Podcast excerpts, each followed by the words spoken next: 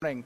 That's like four good mornings that you get every time. And uh, you're terrible in the beginning, and then you get worse, okay? And so it's very disheartening for me, being that I'm like the sixth guy to come up here. And so what we're going to have to do is we're going to have to ramp up, okay? And so by the time I come speak and I say good morning, I need a robust, you should be awake. You just sung worship music. The Holy Spirit is enlivening you. And so good morning, church. Yes. That's all we need, okay? Hey, uh, first thing we're going to do is get a few announcements in front of you. Um, we actually, and, and, this is this is fantastic. Over the last uh, what, like three, four weeks, we've had about four or five announcements. It seemed every single week as we were prepping stuff. That was really all happening this weekend. Um, now that we're here at this weekend, I don't have to announce any of it because it's already here, right? So we're doing baptisms, we're doing Operation Christmas Child. You should know all about this stuff. It's fantastic, and and the dinners uh, last night went fantastic. How many people volunteered at one of the Thanksgiving dinners that was going on yesterday? Good, fantastic, love it. It was awesome to be out there with you guys, serve alongside you, um, and just kind of be able to bless different parts of our city. So uh, that's a, the only announcement we have today is for our Advent offering. Now, every single year, Redemption Church at every congregation takes up this Advent offering, this Christmas offering, as an opportunity for us, okay, in light of the gospel in light of everything that we're learning, well up in generosity as we look back on all of 2014, what God has done, who He is, what He's provided, and say, hey, we're going to go and bless beyond measure um, other people. Okay, and so uh, we've identified three different partners for, uh, for this Christmas year. The first is going to be um, Mountain View Assembly of God Church here in town. They're a predominantly Native American based church. About 98% of their congregation is Native American they, uh, they need some help in sending their students home uh, with, with kind of some tools and resources that are going to allow them to be equipped over the Christmas break um, and show love to them on the reservation where sometimes it's sticky situations when they go home, okay? And so uh, we're going to partner with them. They need some money to be able to help uh, fund that. And so we're going to send some money their way. That'll be kind of the first one. Uh, the second one we're giving to uh, is going to be uh, church planning in China. And so we have partners in central China that are working with a people group of 3 million, of which there are six known Christians, okay? And so they're planting churches out there, getting to know people, learning the language. And so we'll show you a video, a video actually next week uh, that'll give you kind of a little bit of a bigger idea of what they're doing. So we want to send a good chunk of money their way, and I'll give you more stuff, uh, more idea of what they need next week. The one I want to focus on today, though, is, uh, is adoption and foster care. Okay? Um, Redemption Church is heavily involved in, in, kind of a statewide movement called AZ 127. Now, this is an organization that Redemption, along with other churches in partnership with the state, have started up to help solve this problem across the state of Arizona. And it is humongous. I mean, this problem is huge. There's over, and I'll probably ruin the stat, but something between four and 5,000 kids who need homes in Arizona alone. And so we want to be part of that solution, we want to engage with that. And so AZ 127 is the avenue that we're doing that. So, two things, okay? If you want to enter into that process, if you have questions, if you've thought about adoption and foster care, we want to help resource you, talk to you. What does that look like? Okay? And then the other piece is going to be financial. So the third partner for our Advent offering will be AZ 127 okay? Trying to help fund and resource this organization uh, that does incredible work with foster kids and, uh, and kids needing homes across the state. Also, uh, and I probably shouldn't share this because I haven't even talked to them yet, but there's, there's some people here in the church that we're also going to help fund their adoption process. And so this is going to be very local for us and, uh, and help do that as well. So just know as you give on uh, December 7th and December 14th, you're giving directly back into some people here uh, that are walking through that process. So, anyway, those are the kind of the three things we're going to keep kind of hammering it with you. But December 7th, December 14th, we'll take up two offerings because we know a lot of you students will be gone by the 14th. So, we're just going to get you early. Okay? And so uh, be thinking now. We're still a few weeks out from this. How do I save up? How do I go without that others might go with, if that makes sense? Okay? And so um, last year we raised six grands. I'm looking to, I'm hoping we can double that this year. I want to see God really move in our hearts in response to what we've learned in Romans and to see something pretty great happen. Okay? Make sense? Amen? Come on. Come on now. Come on. Come on. Okay. Um, today's the neat day. Today we do baptisms, and so I am pumped. I'm excited, and so as we go through this, I'm going to need some amens. Okay, I'm going to need some interaction. I'm going to need some get it. I'm going to need some you know whatever whatever things you say, uh, let's, let's get going on that. Okay, so open up your Bibles to Romans 16, verse 25. Romans 16, verse 25. This is the last time, at least for a very long time, that I will tell you to open your Bibles to Romans. Okay? We are in the last sermon of a 70 week sermon series through the book of Romans. Okay? Let me ask this How many people think that they've been here for 80% of this series? Okay. How many people have been here for 10% of this series? Okay, cool. Some new folk. And then a guy here who's been here for a year, but just didn't come. Just kidding, Mike. I love you. anyway, uh, so we are in the final week of this thing, and so what that means is, is we're going to look back. Okay, we're not going to try and cover every chapter. There was 16 of them, and so we're not going to break down each one. But what Paul does with this letter, and I think what we do with a lot of our letters, um, is we end our letters to people with kind of a final reminder, a final salute, a final recap, and then a final push. Right? So we kind of say, okay, well, this is what I talked about, and then this is this is where I'm going. And so I hope that this series has been a blessing. Um, I've been asking different people, hey, what have you learned over the last 70 weeks, over the last year and a half as we've been doing this? What have you learned? What's got grown you? And I've loved some of the stories I've heard, and we're going to try and document some of those on the website and things like that. So, anyway, really excited about that. Here's what I want to do as we get started, though, is I want to run through some things that have happened in our world since we started this series. Okay?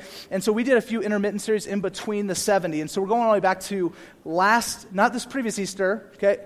but the one before that. Okay, so we're going way back, uh, and, and these are some things that have happened in our world since then. So we had in, uh, in April the Boston Marathon bombing. Okay, so we, had, we were in Romans as that, was, as that happened.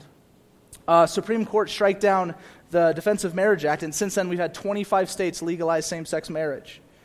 We've had the, uh, those big NSA leaks, right, where we all find out that, uh, that everybody knows what you're doing all the time. Okay? Uh, George Zimmerman, you guys remember him in Florida? That happened, and he's acquitted uh, of the death of Trayvon Martin. Mohammed Morsi was overthrown in Egypt. Uh, they found chemical weapons in Syria, which is a big deal. Remember the government shut down? That happened. Uh, remember the Grand Canyon was closed, and so all the German tourists were here pissed off? Remember that? it's like, we have to stay here. We have to stay. I'm not going to do it. Healthcare.gov launched, right? Obamacare. Um, there's a funny video, okay, uh, that Jimmy Kimmel did. We went on the streets in New York or LA, wherever he's at. And uh, he asked people this question. He goes, What do you like more, Obamacare or the Affordable Care Act? Um, and if you don't know, they're the same thing, okay? And everyone said the Affordable Care Act. Just, just funny, okay? Um, Nelson Mandela passed away, okay? Big hero. That was in December. The Seahawks won the Super Bowl, um, which is just evil triumphing. Um, happens, okay? Uh, we had the Sochi Olympics, which is a big deal in Russia, a lot of issues with that. There was a big crisis in Ukraine kind of around the same time, which was weird because we had the Olympics, and then we had the problems with, with Russia doing some shady stuff there. Uh, we had Donald Sterling banned from the NBA. You guys remember that for racist comments? There was a Malaysian plane that went missing, still missing. Uh, Flagstaff got an REI. It's pretty good. Uh, you guys remember Hobby Lobby won their Supreme Court case in this last year?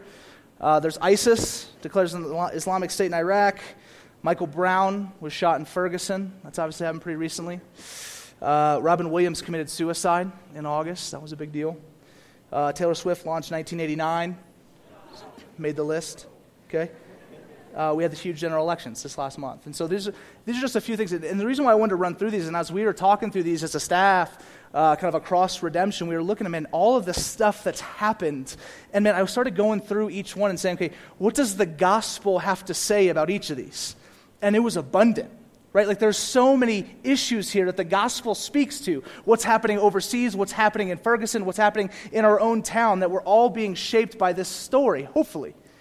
And so, man, I was thinking, man, Romans was such a beautiful opportunity for us to allow the gospel, to allow scriptural, biblical truth to speak to real world issues like the Bible's supposed to. And so, again, this is just some great stuff that I saw happen. Anyway, um, here's the deal with what Paul's doing he's not going to see this church for another three to four years. Right, so this letter is one of his last communiques with them, saying, okay, here's what I want you to do, here's what the gospel is, here's what love looks like, and he lays those out. He'll see them a few years later when he finally gets to Rome. And so, again, this is his last opportunity in this long letter to say, this is what I want for you, right? This is what we talked about, and then this is what it looks like. And so that's where we're going to start today, chapter 25, or 16, verse 25. Says this Now to him who is able to strengthen you according to my gospel and the preaching of Jesus Christ according to the revelation of the mystery that was kept secret for long ages, but has now been disclosed, and through the prophetic writings has been made known to all nations, according to the command of the eternal God, to bring about the obedience of faith. To only wise God be glory forevermore through Jesus Christ. Amen. So, as I was going through this, usually we will just try and go verse by verse, sometimes word by word, and just break this down. But this is the longest run on in history, okay? And so we get this super long run on. This is very Pauline. This is what he does. And so I decided to paraphrase it in a way, excuse me, that I thought would make more sense for us today. And so here's what I think he's saying I think he's saying that God saves and strengthens all peoples through the gospel of Christ unto an obedience that glorifies God. Okay, let me, let me read that one more time. God saves and strengthens all peoples through the gospel of Christ unto an obedience that glorifies God. Okay, I think that's what he's ultimately saying. Okay, this is what we've talked about, and then this is my hope for us. So the way we're going to break this down today is kind of we're going to use my, my, my translation, my paraphrase, because it, it's just going to be easier for us, I think, today to understand and, and take 16 chapters and put it into hopefully only 25 to 30 minutes. Okay, so the first one God saves and strengthens. Here's what I love. If you go all the way back to Romans chapter 1, Romans 1, 16 and 17, we said it very often, right? What is the gospel? It's the power of God unto salvation. The power of God unto that's what the gospel is. So if Paul's trying to communicate the gospel through this letter to the Roman church, okay, he starts off in the beginning in chapter 1 saying it's the power of God to save, the power of God to strengthen. It's not us. And he repeats himself in chapter 16, bookending his letter with God's sovereignty and God's power to actually save and strengthen because we can't do it ourselves. So, this is a main point for him. God's power, God strengthens. And, and we talked about throughout the series that our desire and our proclivity is always to insert ourselves and say, okay, we'll pay for it. Right? I'll take care of it. We'll earn it. We'll do our own work. And so, I was thinking about this this week, and I used to work at a restaurant called, uh, called Babbo. Italian eatery in, in Phoenix. Anyone ever eaten there? Yes. Okay. Fantastic food. Um, I was working there and, and, we were serving, and my wife served there as well. And to be honest, I can't remember if this is her story or my story. Uh, and I should have asked, but I didn't. And so I'm just going to tell it as if it's mine. If it's hers, then good job, her. Okay? Um, so, so here's what happens a guy at the bar is sitting there eating his meal, enjoying it, looks over, brings me or whoever, I can't really remember, and we, we come over and says, What's up? She says, I'd like to pay for the meal for that lady over there. She's just sitting by herself up against the, uh, up against the window, you know, just enjoying a meal. So I said, That's awesome. So we, you know, ring her up, give him the bill, he pays the bill. And then when it's time for her to pay her bill, right? She's sitting down, she's like, I'll take my check. And I say, very excitedly, Oh my, like, guess what? The bill's been paid right? And thinking she's just going to like weep and there's just going to be like this moment of like, I love humanity. Um, instead, she goes, What? Why'd they do that? Do I look poor? Do I look like someone who can't pay my own bill? Where are they? What's wrong with them? What did I do? I can pay my own bill. I'll pay my own bill. Take it back. How do I do this? I'll pay for it. And she begins to argue, No, I want to pay this. I'm like, No, it's, it's been paid for. There's no more bill. It's gone. She says, No, I can pay for this. I don't need someone else to pay for me. Okay? Now, we hear that, and, and listen, especially every student in the room's like, I would never do that, right? Just like, I'm going to go to Bricks later and see, hey, poor, right? she fought and fought and fought because she just had to pay her own way. And so I think a lot of us will sit here and you're thinking, man, I would never do that. But I guarantee, listen, we do it in all sorts of other ways. So that might sound crazy. You never reject a free meal, okay? But we reject this grace all the time. We reject it every single time you think you need to earn your way back to God. You reject it every single time that you live in legalism and not in freedom. Okay? Every single time you put the burden of your salvation on yourself, you're rejecting grace. You're rejecting the paid bill that Christ has paid for on the cross. And so I think Paul is, is landing here again. God saves and strengthens. You don't save, you don't strengthen. God saves, God strengthens. All glory be to him. Amen? The second thing this gospel is for who? This gospel is for all peoples. All peoples, right? He says here at the end of Romans, okay, he goes back, listen, all these people in the Old Testament, and they were dying to know what we know. That the mystery that has now been revealed to the church, Jesus, the gospel. In other words, how would God answer the problem of sin? Because they tried to earn it in the Old Testament, they tried to live up to the checklist, and they couldn't do it. The mystery was, well, how is this ever going to work? Jesus Christ. Been revealed to all peoples, every nation. Doesn't matter color, race, doesn't matter your story, your background, where you've done or what you've done, where you've been. Okay? Doesn't matter where you live. This gospel is for all peoples, to the ends of the earth. Everyone is welcome. Come on in. Doesn't matter what you've done. You ever realize that Jesus, in his ministry, throughout the time, he calls, right, calls the 12 together, calls his 12 apostles. You ever realize he treats Judas the same way he treats John? Now, he might bring John into a couple meetings here or there, but when you talk about affection, you talk about heart, you talk about love, you talk about care, talk, he treats Judas the same way he treats John, his best friend, same way he treats his betrayer, because that is who he is. Christ could not not be himself. So he, he came in love and care for even the enemy. We rejoice in that truth because we were the enemy before we found Christ. Okay. And as harsh as that sounds, if you're here today and you don't you haven't given your life to Christ, you haven't placed faith in him and the work that he's accomplished for you on the cross, you're trying to earn this life by yourself, whatever that means. Listen, the Bible says you're an enemy of God this morning. But man, he wants to make you an ally. He wants to make you a friend. He wants to make you a son. He wants to make you a daughter. Okay. To all people, to all nations. That's who the gospel's for. And so, our church, our engagement, who we interact with, how we share the gospel, has got to keep that in view. I think that's what Paul's saying. Listen, this is for everyone. It's not just the Jew, it's, not, it's for the entire world. So, live in such a way that presents the gospel holistically to all people, no matter where they come from, what they've done, what color they are, etc., etc. Okay. Third part. This happens how? It happens through the gospel of Christ to all people by the power of God through the gospel of Jesus Christ.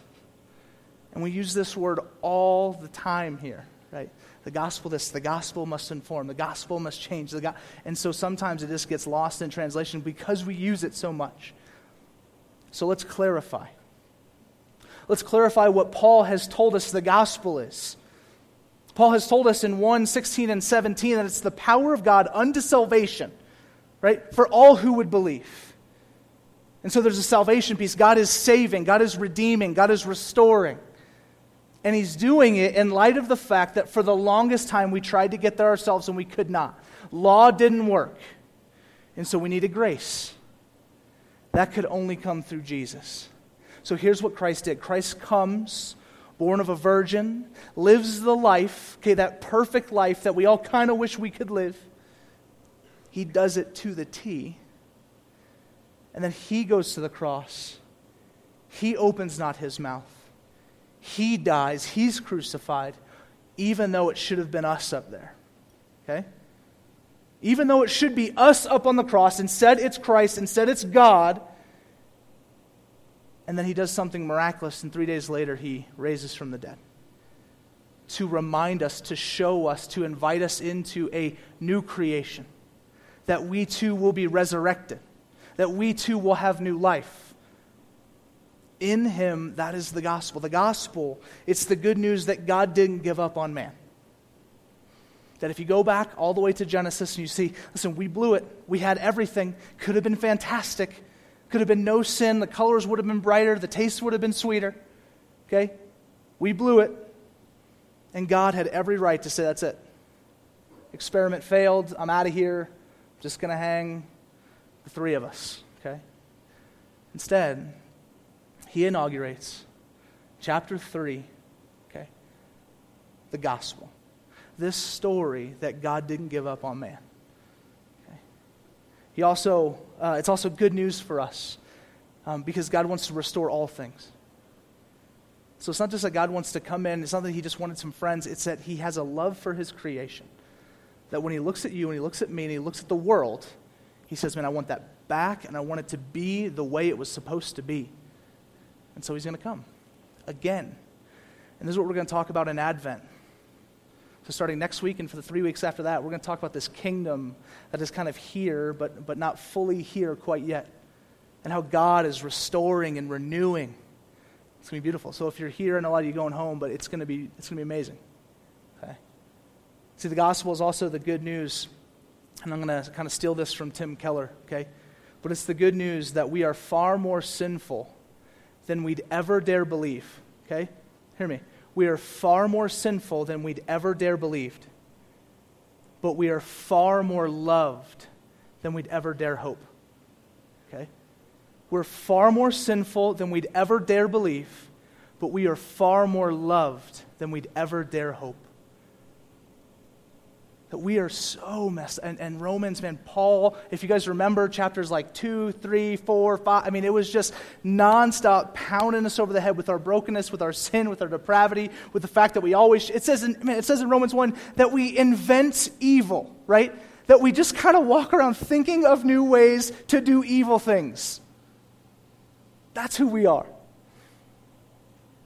And yet in the midst of that reality we have this reality that the one who made us loves you, loves me, loves his creation so much that we have greater hope than we'd ever believe. And I want you to really, really think about this. Think, think, think about those, right, who are just in this place right now, in the world that don't know Christ, okay? And they're sitting in a reality that there's just brokenness and there's pain and there's hurt and they can't seem to get their life together and everything is falling apart. When I spend time with people like that, hope is not something that I easily come by. The reality for us, the reality for man, is we are far more broken than the most broken person you've ever met. That when we really get down to what's going on in here, we're just kind of messed up. Okay? And yet, in the midst of that, this perfect God, this perfect Savior, gives us great hope because we are far more loved than we'd ever believe. Okay? That's the gospel. The gospel is we don't have to because Christ already has. Okay? And so we just live in response to that. That is the gospel for us today. And here's the reality for us is I think I think we're just far too easily pleased, okay? We, we, just we get wooed by these other things and all of a sudden the gospel doesn't seem that great. And i think it's because we just get so excited about things that so we were verity and i and, and some friends we were at the grand canyon. And uh, obviously grand canyon's beautiful.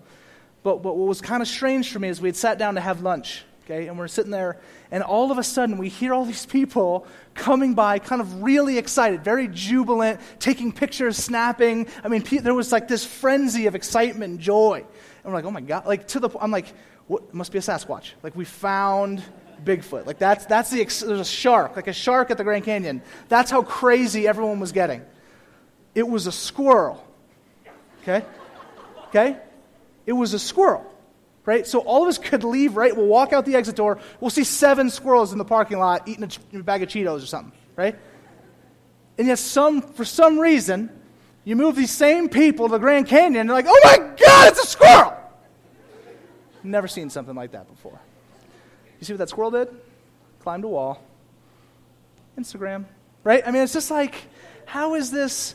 We are so excited about things that seem so pointless. When we have this infinite good story about a Savior right? about God who loved you enough, man, to live a perfect life and die a death in your place. And yet we celebrate so many weird things. We need to understand as a church, and I think what Paul is just, that's why this whole book, he's hammering away at the truth of the gospel, because I think he's just saying, man, we're, we're falling for things that are just not as, that good. Hey, there's a squirrel, man. There's God here, present. The Holy Spirit lives inside every believer. God is in you. That is exciting stuff. So everyone, go home, just take a picture of like your heart and, post that. Be like, hashtag Holy Spirit. Exclamation point, right? The gospel is far greater than we often give it credit. And so I think what Paul does is he keeps hammering this thing for 16 straight chapters the gospel, the gospel, the gospel, the gospel. And that's what we try and do here too. Because without it, we're, we're just, we're hosed. We're messed up. We don't stand a chance. But it's good news because God didn't just let us be, but He came after us and then He did everything necessary that it would work. he wasn't dependent on you, it's God. Okay? Um, next thing, unto an obedience. Okay, so this gospel leads us to an obedience. And he spent, so uh, if 1 through 11 was really laying out the gospel, we've said that 12 through 16 was kind of the outworking of this. What does it mean for us to be obedient to the gospel? To say, okay, if this is really as good as I think it is, I'm going to love it, I'm going to saturate myself in it, I'm going to think through it, but I'm going to apply this. And so he gives us these very tangible things over these five chapters to say, hey, this is what it looks like for us to walk in light of the gospel. And it constantly, this theme of love kept coming up, didn't it? That, that we love one another. And these are the different ways that that would manifest itself because we see the love of God. We see the manifest love of God through Christ come to this world. And so, in response to that, we live out our faith. I was at a, a conference a couple weeks ago, and they're asking this question of what are you living for? Are you living for your resume or are you living for your eulogy? Okay. In other words, are you living in this life that you would be able to show a bunch of people, hey, look, look at everything I'm doing, right? I, I, went to church this much. I served in this many ministries. I read the Bible this much. I blessed this many people, I, on and on. Are you trying to lay out a resume both before man and before God? Or can we see our lives through the lens of a eulogy, right? Through the lens of, hey, what are people going to say when you're actually gone? But the type of man, about the type of woman you are about what, I mean, what are those things that would be said in that moment. And, and, and, there's holes, obviously, in every metaphor, but I love that illustration because, again, to think through what, what would people say? Would they look at my life? And if you remember in chapter 12, on top in the bold letters, it starts chapter 12 saying, the marks of a true Christian right? The marks of a true Christian. So, what I wonder as I went back, I started to read 12 through 16 again. I said, Would you guys, knowing me pretty well, especially my wife, my family, my closest friends, would I die, if I died today, would they be able to look to Romans 12 through 16 and say, Yeah, that guy was a true Christian? Like, did he screw up? Absolutely. And there's plenty of room for screwing up in the gospel. Okay? Plenty of room for messing up. But would they look to those things and say, Yeah, he loved that way? That guy must have loved the gospel. Because what we kept saying is that we cannot be obedient. We will fail over and over and over because, I mean, if we don't love the gospel, if we don't saturate, ourselves in the gospel. And so, if we are living lives that reflect what we saw in those five chapters of Romans, right at the end there, what it looks like to love and light of Jesus, I think people could show up at your usually and say, you know what? Yeah, that guy loved the gospel. He loved God. He loved Jesus. Here's how I know and then be able to walk through all of these things. Okay? So the gospel saves us and strengthens us unto an obedience to Him. Okay? That people would know and hear and see the goodness of Jesus. Okay? That's, what, that's, what, that's what happens. And like I said, there's, there's room to fail. So this doesn't mean obedience and you're just always going to work this sucker out. No, you're going to fail all the time. You're going to die and you're going to come back. Every day, new mercies. Don't try, once you're in it, don't try and earn it again. Listen, just live, love, reflect on the gospel, tell people the gospel, love people, bless people, serve people. And I think if we, I think if we do that, and I think if the, here's, here's what I love. Here's what I love, is that the, uh, the Roman church, it's pretty amazing when you begin to see what they did early on. That they were getting these different encouragements from Paul and from different people, from different pastors, investing in the church in Rome because it was such a cultural hub, obviously, for the empire. And you begin to see what did the church in Rome do? How did they respond to this call? And it was magnificent. You read story after story after story of early church fathers talking about the church in Rome and what they saw happen the witness, the boldness, the servitude, all of that for the sake of the gospel. So, my hope is, right, as, as, our pastor here is to say, man, I hope that in somehow we receive this letter in the same way they did. And we wouldn't let this just go to waste. Everything we've learned, everything that's been said, everything that Paul communicated via the power of the Holy Spirit, between the, the God breathing through him, speaking through him, that that reality would shape us and transform us forever, and that we would be different, and that we live out the implications of the gospel. Okay? The last part of this is that all of this is to glorify God.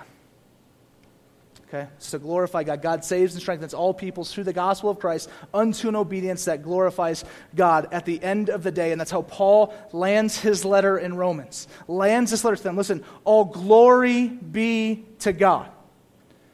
Might everything we do be for his glory. Every righteous action for his glory. Listen, here's what God's going to do God's going to even take your messed up actions and he's going to make those for his glory because that's what God does. God's going to take the mountaintop parts of your life for His glory. He's going to take the valley low moments for your life, make them for His glory because He is worthy and because as He is glorified, people see, take notice, and are changed. The more we make much of Him, the more the hearts of man are changed. So magnify His glory. Moments like this, every Sunday that we get together, what these really are. They're just opportunities for us as the church to point to the glory of God. Whether it's singing, it's reading the scripture, it's doing announcements, it's the meet and greet time. Every single aspect of what we do is worship to a God who deserves all glory, honor, and praise. Okay? Every single aspect of what we do.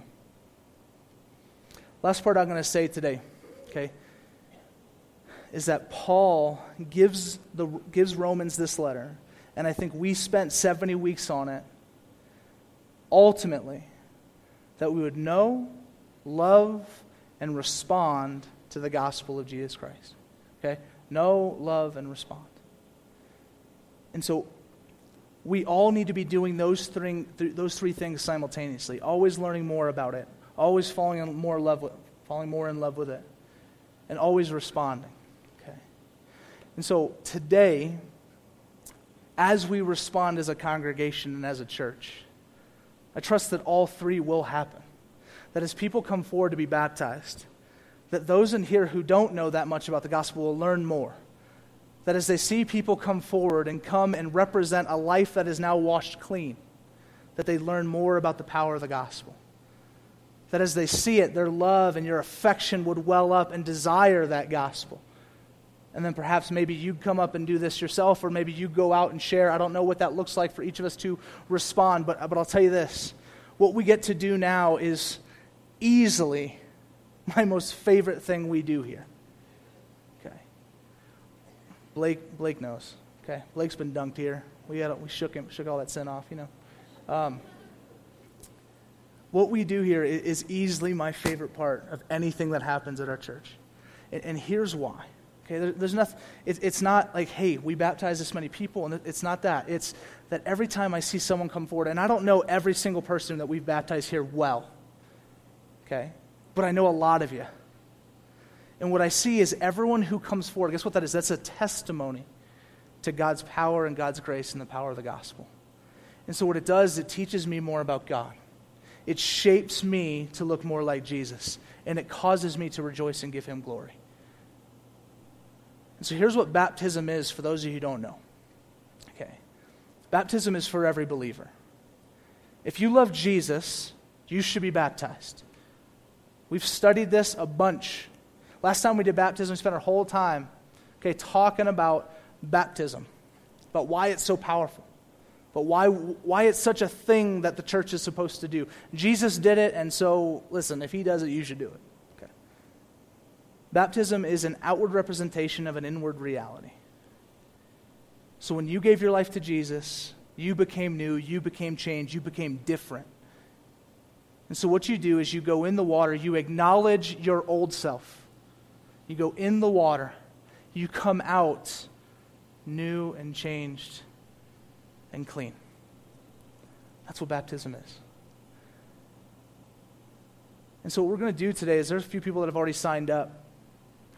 Have you come up and get baptized, and we're going to do that. But like every single time, like last time, what we, we did, we had six people sign up for baptism. We had 12 extra people come up and get baptized that day that didn't plan on it. And I think there's a lot of you here, you've never been baptized, but you love Jesus. Today's the day. Okay? There, there, there's, there's no reason to wait. Every, every story you find, when someone gets saved in the New Testament, they find a puddle, okay, and they just roll them through the water, okay? get baptized. Okay? We also believe this if you were baptized as a baby or as a child very young, and you would say that it wasn't really my choice, it was my own volition, I, it wasn't really any confession moment for me, it was just this is what was going on, my parents want get baptized again. Okay? What we believe, it's, it's a believer's thing. We love Jesus, and so in response, we tell the world through baptism. And so you're here, and you've never been baptized or you've been baptized before, but it, it had nothing to do with your love for Jesus, today's the day. Today's the day that we, as a church and individually, as you come forward, but we proclaim together, we are not ashamed of the gospel. We are not ashamed of the gospel because it is the power of God unto salvation for all who believe. Some of you are here today and you just believe today. You got to come forward to get baptized. Okay? Maybe there's some hesitations in your mind, like, I don't know, I'm not ready. What does that look like? You might have some questions. If you love Jesus, come and get baptized. Okay? If you're worried about clothing, right, well, you know, I'm wearing a dress. Okay? Again, we got shorts. Okay? Yeah, I know. And you you can keep them. So, if that convinces you, right? You also get this stylish tee right? Uh, don't let those be the reasons why you come and get baptized. But listen, we got shorts, we got towels, okay? There's a stylist in the back that's going to redo your hair, ladies. Just kidding. It's not that. Don't expect that. We don't have that. Okay? If you're here and you love Jesus, He is your Savior, whether that happened 10 years ago or it happened 10 minutes ago, today's the day for baptism. And I'll say to the church, okay, rejoice. As you see these people come forward, and you guys are already really good at it. Mean, we love this moment, right? You guys are going to cheer and you're going to clap and you're going to yell. I mean, support. I mean, the angels rejoice in heaven when someone gets saved. I mean, we're just going to rejoice as people go in the water and represent that moment. Okay? And so, again, today, some of you are going to get baptized. The rest of us are going to cheer you on and we're going to rejoice with you. We're going to celebrate not our work, not something that we've done, not something